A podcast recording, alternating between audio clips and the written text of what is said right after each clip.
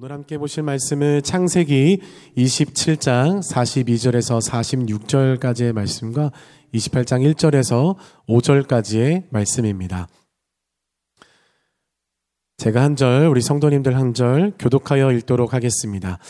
마다들 에서의 이 말이 리브가에게 들림에 이에 사람을 보내어 작은 아들 야곱을 불러 그에게 이르되 내 형 에서가 너를 죽여 그 한을 풀려 하니 내 아들아, 내 말을 따라 일어나 하란으로 가서 내 오라버니 라반에게로 피신하여 내 형의 노가 풀리기까지 몇 날 동안 그와 함께 거주하라.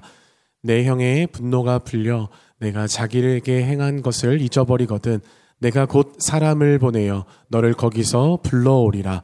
어찌 하루에 너희 둘을 이르랴. 리브가가 이삭에게 이르되 내가 햇사람의 딸들로 말미암아 내 삶이 싫어졌거늘 야곱이 만일 이 땅의 딸들 곧 그들과 같은 햇사람의 딸들 중에서 아내를 맞이하면 내 삶이 내게 무슨 재미가 있으리까? 이 야곱 이삭이 야곱을 불러 그에게 축복하고 또 당부하여 이르되 너는 가나안 사람의 딸들 중에서 아내를 맞이하지 말고 일어나 바단 아람으로 가서 내 외조부 부두엘의 집에 이르러 거기서 내 외삼촌 라반의 딸 중에서 아내를 맞이하라.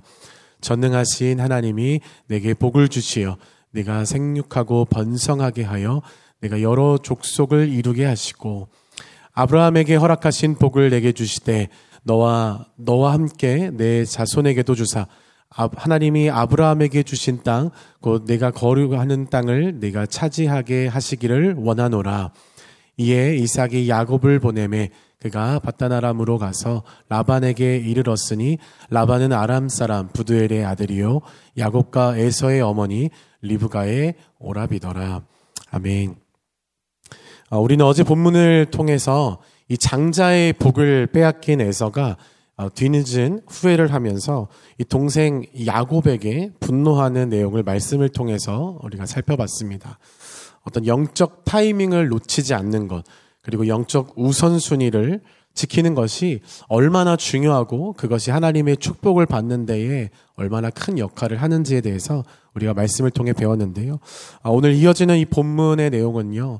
야곱을 죽이려 하는 에서의 이야기를 전해들은 리브가가 둘째 아들인 이 야곱을 도피시키기 위해 움직이는 것에서부터 이야기가 시작이 됩니다. 42절 말씀을 다시 한번 읽도록 하겠습니다.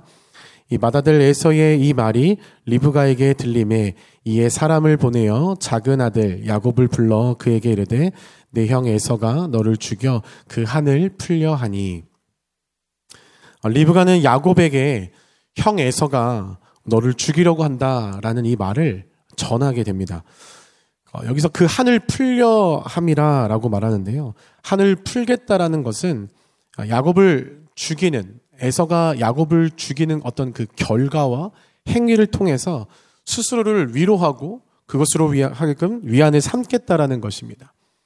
어, 에서처럼 다른 사람을 원망하고 또 복수함으로써 자기 스스로의 위안을 삼고 위로를 얻으려고 한다라는 것은 굉장히 어리석다라는 것을 우리는 알 수 있습니다. 어, 주의 설교를 통해서도 우리가 배웠었고요. 어, 계속되어지는 이런 죄의 반복은 끊어지지 않는 복수로 이어질 뿐인 것이죠. 가장 힘든 것은 나이고 용서하지 않으면 손해보는 것은 나인 것입니다. 지금 에서는 스스로 힘든 길을 선택하고 스스로 그것을 깨닫지 못하고 나아가고 있는 것을 우리는 볼 수 있습니다. 에서는 분노하는 마음을 품은 채 그 마음을 숨기지를 결국 못합니다. 분노를 보이며 이 동생 야곱을 죽이려고 하는 이 에서의 모습을 보면서요. 아마 엄마인 리브가는 마음이 막 다급해졌을 겁니다. 43절에서 45절까지의 말씀을 읽겠습니다.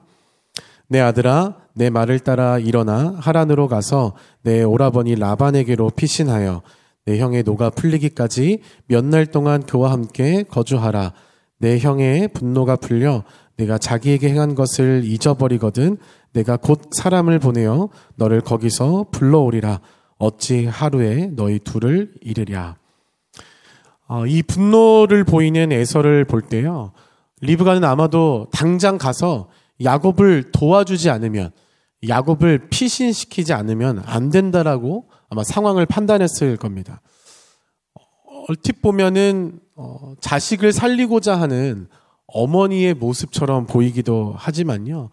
이전의 말씀부터 계속되어져 왔던 어떤 리브가의 행동, 상황 대처하는 어떤 모습들을 보면은 하나님께 지혜를 구하거나 기도를 하거나 아니면 남편과 상의를 하거나 어떤 이런 모습들을 찾아볼 수가 없습니다. 아, 이미 이삭과 리브가는 중요한 어떤 가정의 어떤 문제들, 자녀에 관련된 문제들을 놓고 둘이 깊이 있게 이야기를 나누거나 그것을 놓고 하나님의 뜻을 구하는 모습을 찾아볼 수가 없는 것이죠. 그저 속고 속이고 또 속이는 어떤 그런 관계들로 가정이 깨어지는 데에만 지금 집중되고 있습니다. 어, 하나님의 축복을 받는 것이 좋은 것이고 그것이 정말 중요하다라는 것을 우리가 계속해서 이 말씀을 통해서 알고 있듯이 에서를 제외한 나머지 인물들은 다 알고 있습니다. 그러나 그 방법을 그 축복을 얻는 그 방법이 잘못된 것이었죠. 리브가는 이전에 어, 저주를 나에게 돌려라라고 야곱에게 이야기를 하면서 둘째 아들을 챙깁니다. 어떤 굉장한 이 위험 발언을 하는 것을 넘어서서요. 형 에서를 속이기 위해 직접 음식을 만들어 주고 어떻게 속여서 아버지에게 축복을 받을지까지도 방법을 다 알려줍니다. 43절에서는 내 아들아, 내 말을 따라서 피신하라 라고까지 이야기를 하죠. 에서의 노가 풀리기까지 몇 날 동안 외삼촌 라반에게 가서 있어라. 나중에 때가 되면 내가 다시 사람을 보내서 너를 데려오겠다. 라고 이야기를 합니다.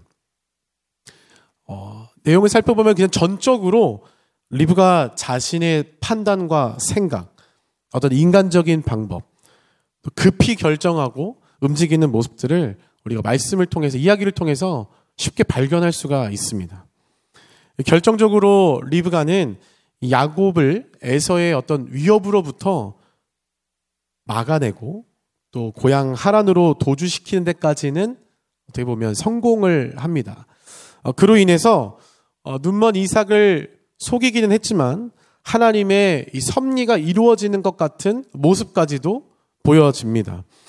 어, 그런데요, 이 인간적인 수단과 방법을 선택했던 이 리브가는 결국 자신이 보호하고자 했고 자신이 언제 몇 날 뒤에 데려오겠다라고 했던 그 둘째 아들 야곱을 결국에는 살아있는 동안 다시는 보지를 못합니다.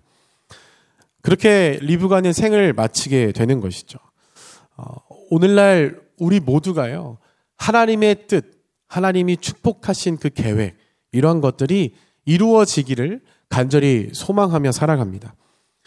어, 그러나 그 뜻이 이루어지고 성취되는 어떤 방법들이 리브가 같아서는 안 된다라고 믿습니다.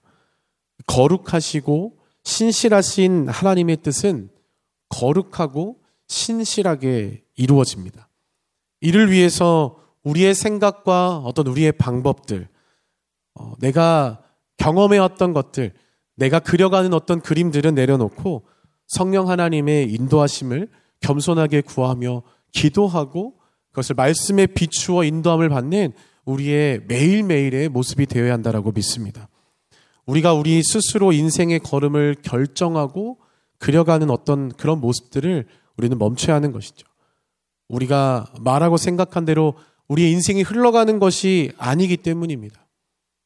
하나님께서 하나님의 뜻이 아닌 내 스스로 그려가는 그 그림들을 하나님이 뜻 안에 맞추려고 할 때 하나님은 그것을 막으시고 그것을 틀으시고 그것을 무너뜨리십니다.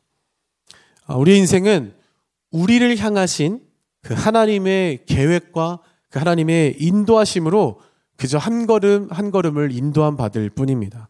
그렇기 때문에 아무리 급한 일이라 할지라도 아무리 우리가 생각했을 때 이게 정답인 것 같다라고 여겨질지라도 아무리 우리가 생각해 봐도 이게 맞다라고 여겨지는 그 순간일지라도 우리 하나님께 다시금 여쭤보고 기도하고 결정하는 우리의 믿음의 모습이 되어야 할 줄로 믿습니다. 우리 46절 말씀을 함께 읽겠습니다. 리브가가 이삭에게 이르되 내가 햇사람의 딸들로 말미암아 내 삶이 싫어졌거늘 야곱이 만일 이 땅의 딸들 곧 그들과 같은 햇사람의 딸들 중에서 아내를 맞이하면 내 삶이 내게 무슨 재미가 있으리까? 어, 리브가는 야곱을 라반에게로 보내기 위한 방법을 막 찾았을 거예요. 아마 고민할 것도 없이 바로 이 결혼에 대한 부분, 야곱의 배우자를 찾는 부분에 대한 것이 방법으로 떠올랐을 겁니다. 그래서 이삭에게 이제 이 결혼의 문제에 대해서 이야기를 합니다. 이삭과 함께 어, 아브라함 가문의 어떤 신앙을 이어가야 되고 또한 그러한 사명들을 믿음의 전수를 해주어야 하는 이 리브가는 이 자식들이 신앙 안에서 결혼하기를 원했고요. 이삭도 그 부분에 있어서는 굉장히 중요하게 여기고 리브가 같은 마음이었을 겁니다. 어, 안타깝게도 서로가 이미 속고 속이는 관계였고 더 마음을 두고 그 마음을 둔 대로 행하고 있는 그 아들의 영역들이 달랐지만 이 순간만큼은 같은 마음을 품을 수밖에 없었을 겁니다. 결국 아들 야곱의 결혼 상대자와 관련된 문제였기 때문에 이삭 또한 그 마음을 열고 그 마음 그 마음으로 움직이기를 결정을 합니다.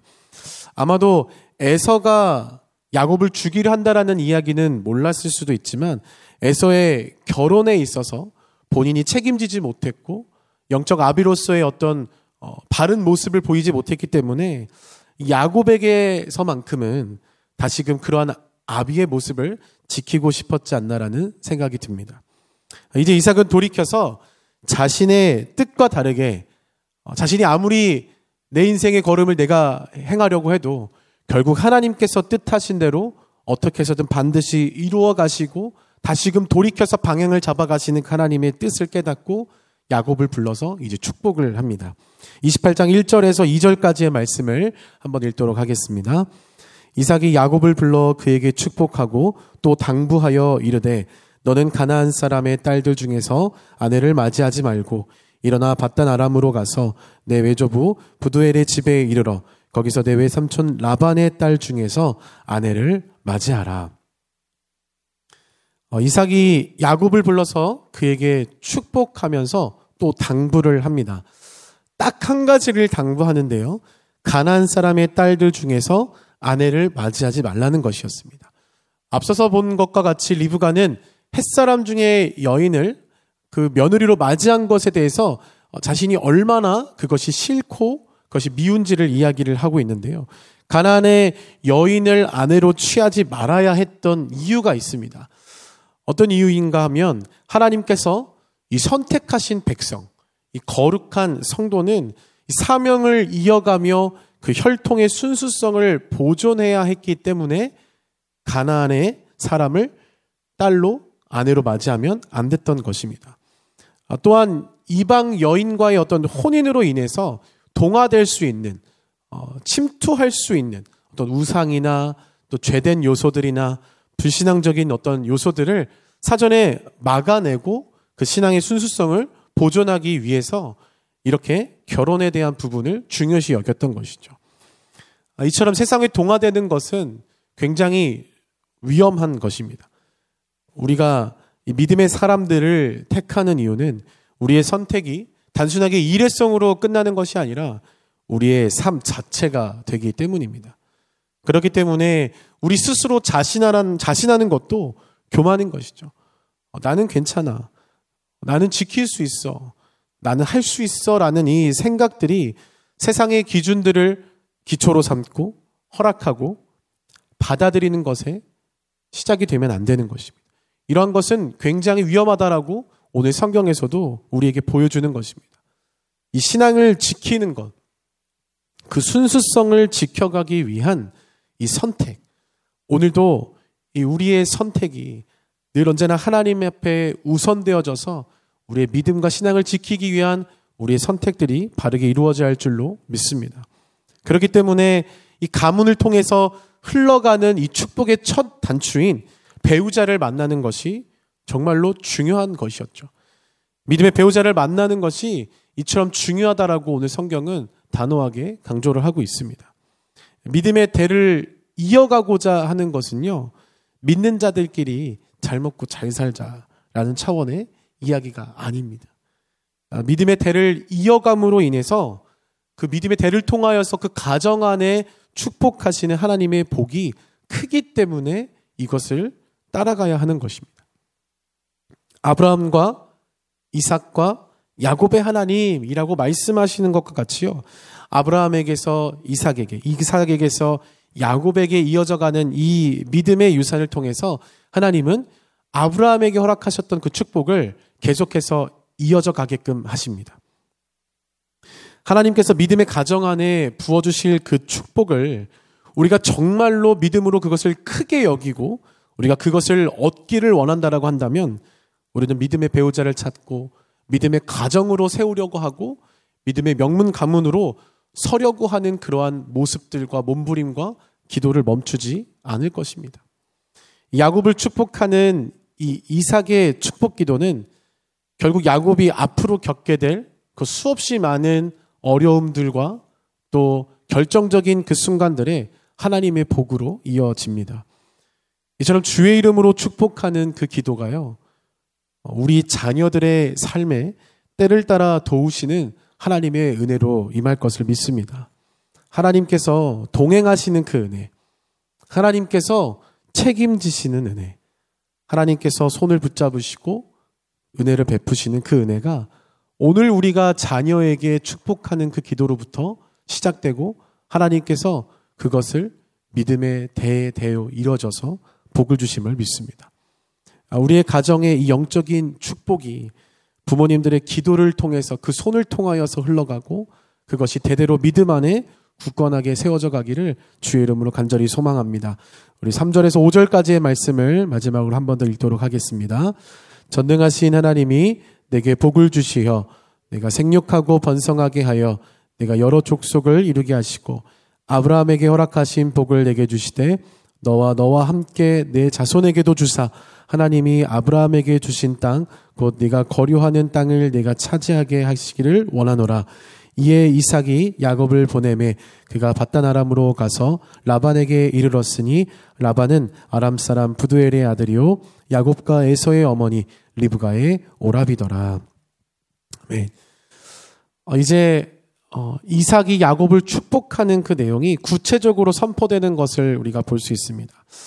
어, 사실 이전의 말씀을 어, 살펴보면은요, 야곱이 에서인 줄 알고 급하게 에서를 따로 불러서 축복을 하는 내용이 있었죠. 그때에 했던 축복과 지금 아브라함의 야곱 그 야곱에게 축복하는 이삭의 축복이 내용이 다르다라는 것을 우리가 발견할 수가 있습니다. 야곱에게 전해지는 이 축복은 아브라함에게서 아브라함에게서부터 시작됐던 매우 구체적이고 자세한 축복이 선포되고 있는 것이죠. 3절에서 여러 족속을 이루게 하시고 라는 말씀에서 우리가 알 수 있듯이 이 예언, 이 선포는 미래에 이루어질 일임에도 불구하고 성경에서는 완료형으로 기록되고 있다라는 것을 우리가 발견할 수 있습니다. 이미 완전히 성취된 것처럼 이삭이 야곱에게 선포하고 있는 것입니다. 이삭은 축복하는 그 복의 메시지가 내가 지금 믿음으로 아들에게 선포하는 그 축복이 하나님의 섭리와 그 전능하신 그 하나님의 역사심으로 말미암아 반드시 성취되고 이루어질 것을 믿음 가운데 확신하고 선포하고 있는 것입니다. 저는 이 말씀을 보면서 아, 이것이 정말 중요하다라는 것을 스스로 굉장히 많이 생각하게 되는 시간이었습니다. 반드시 내가 주의 이름으로 축복하는 것이 성취될 것이라고 믿는 이 믿음. 이것이 하나님의 축복의 통로가 대의 대를 이어가는 것, 시간의 시간을 흘러가는 것에서 막히지 않고 계속해서 이 축복의 통로가 열려진 상태로 흘러가게 하는 힘이구나라는 것을 생각하게 되었습니다. 하나님이 어떤 분이십니까? 오늘 성경에서 3절에서 뭐라고 이야기를 하면 시작합니까? 전능하신 하나님이라고 이야기합니다. 우리는 날마다 우리의 새로운 어떤 시즌, 새로운 어떤 결단을 해야 되는 순간, 새로운 결정을 하고 새로운 도전을 해야 되는 그 순간마다 우리는 이 전능하신 하나님의 이름으로 믿음으로 선포하며 나아가야 하는 줄로 믿습니다. 그분이 우리의 축복의 근원이 되시고 그분 때문에 이 축복은 이루어질 것이고 그분은 반드시 그분의 이름대로 우리의 삶에 복을 주실 것이기 때문입니다. 이렇기 때문에 확신 가운데 이 축복하는 그 축복의 기도를 하나님께서 기뻐하신다라고 믿습니다. 제가 청소년부를 담당했던 어, 때에 이 수련회에 대한 굉장한 부담감이 있었습니다. 아마도 다 아시겠지만 어, 청소년 아이들이 열심히 학업에 전념하다가 2박 어, 3일이라는 시간만 딱 학원 가지 않고 정말 딱 붙들려서 정말 3일 내내 예배만 드리게 됩니다. 그러다 보니까 이 수련회를 놓치면 안 된다라는 제 안에 거룩한 좀 부담감이 있었습니다. 그래서 수련회가 시작되는 그 전날, 출발 전날에는 저희 아버지 목사님께 찾아가서 무릎을 꿇고 직접 안수 기도를 항상 받았습니다. 제게 주어진 시간이 좀 거룩한 부담이 되기도 했고 제 스스로가 할 수 있는 것도 아니고 제 스스로가 부족한 사람이라는 것을 알았기 때문에 하나님께서 그 맡겨주신 시간을 위해서 더욱 간절한 마음으로 저희 아버지를 찾아갔던 것 같습니다. 꼭 아버지를 만났습니다. 어떻게 해서든 만나서 아, 저희 아버지가 그냥 이렇게 손을 잡고 기도하려고 하시면 그 손을 제 머리에다가 갖다 대고 안수기도 하시라고 이렇게 하면서 기도를 받았습니다. 어, 지금 제가 제 아들에게도 손을 얹고 머리에 손을 얹고 안수 기도를 하지만 제 아버지를 만나면 꼭 제 아이들에게 직접 손을 얹고 안수 기도 하시기를 제가 청하고 있습니다. 오늘 말씀에서 보듯이요. 아브라함과 이삭과 야곱의 하나님께서 아브라함의 축복을 이삭에게, 이삭에게 축복을 야곱에게, 그 축복을 오늘날까지도 흘러가게 하시는 것을 우리는 볼 수 있습니다. 이처럼 하나님의 축복이 우리를 넘어서서 우리의 다음 세대들에게까지 그 복이 흘러가기를 원하는 마음으로 우리는 날마다 자녀들에게 손을 얹고 이 축복해 주는 것, 이것이 복의 시작인 줄로 믿습니다. 하나님께서는 우리가 고백한 대로 들으시고 그리고 하나님께서 우리가 선포한 대로 복을 주신다라고 한다면 우리의 축복하는 이 기도는 우리의 믿음은 달라질 것입니다. 사랑하는 성도 여러분, 아브라함에게 허락하신 이 복은요, 야곱에게만 허락된 것이 아니라 오늘날 아브라함과 이삭과 영적으로 자손으로 맺어진 우리 모두에게 허락된 축복입니다. 이것이 우리에게 흘러갈 수 있도록 우리와 전혀 다른 사람들인 것 같지만 이것이 우리까지도 흘러갈 수 있도록 앞으로도 흘러갈 수 있도록 예수 그리스도께서 친히 그 축복의 통로가 연결고리가 되어 주셨습니다. 이 세상의 복을 바라는 차원을 넘어서서 영원한 복, 그 아브라함의 복, 하나님께서 우리의 가정을 다스리시고 책임지시고 지키시는 그 복을 우리는 사모하고 오늘도 선포해야 할 줄로 믿습니다. 오늘도 우리가 이 새벽에 우리의 가정과 자녀들을 놓고 우리의 인간적인 방법과 우리의 생각이 아니라 하나님께서 계획하시고 하나님께서 뜻하신 그 축복을 복을 구하면서 기도할 때 하나님께서 우리의 가정 안에 놀라운 믿음의 축복을 허락하실 줄로 믿습니다. 함께 기도하겠습니다. 사랑하는 주님 참으로 감사를 드립니다. 오늘도 우리의 생각과 우리의 방법과 우리가 그려갔던 우리의 인생의 계획들을 내려놓고 하나님이 계획하시고 하나님이 이전부터 선택하신 주의 뜻을 바라보며 주의 말씀 부여잡고 다시 한번 주 앞에 섭니다. 오늘의 시간도 우리가 주의 이름 붙들고 기도하며 나갈 때 하나님 우리의 가정 안에 믿음의 대를 이어져 가고 그것을 몸부림치며 살아가고 있는 우리 성도님들의 가정 안에 놀라운 하나님 믿음의 가정 안에 부으시는 주의 축복하심이 있게 하여 주시옵소서. 그것이 때를 따라 도우시는 주의 은혜가 되어져서 오늘도 우리의 삶과 우리의 하루를 붙드는 주의 은혜가 되게 하여 주옵소서. 그렇게 행하실 주님을 기대하며 예수 그리스도의 이름으로 기도드렸습니다.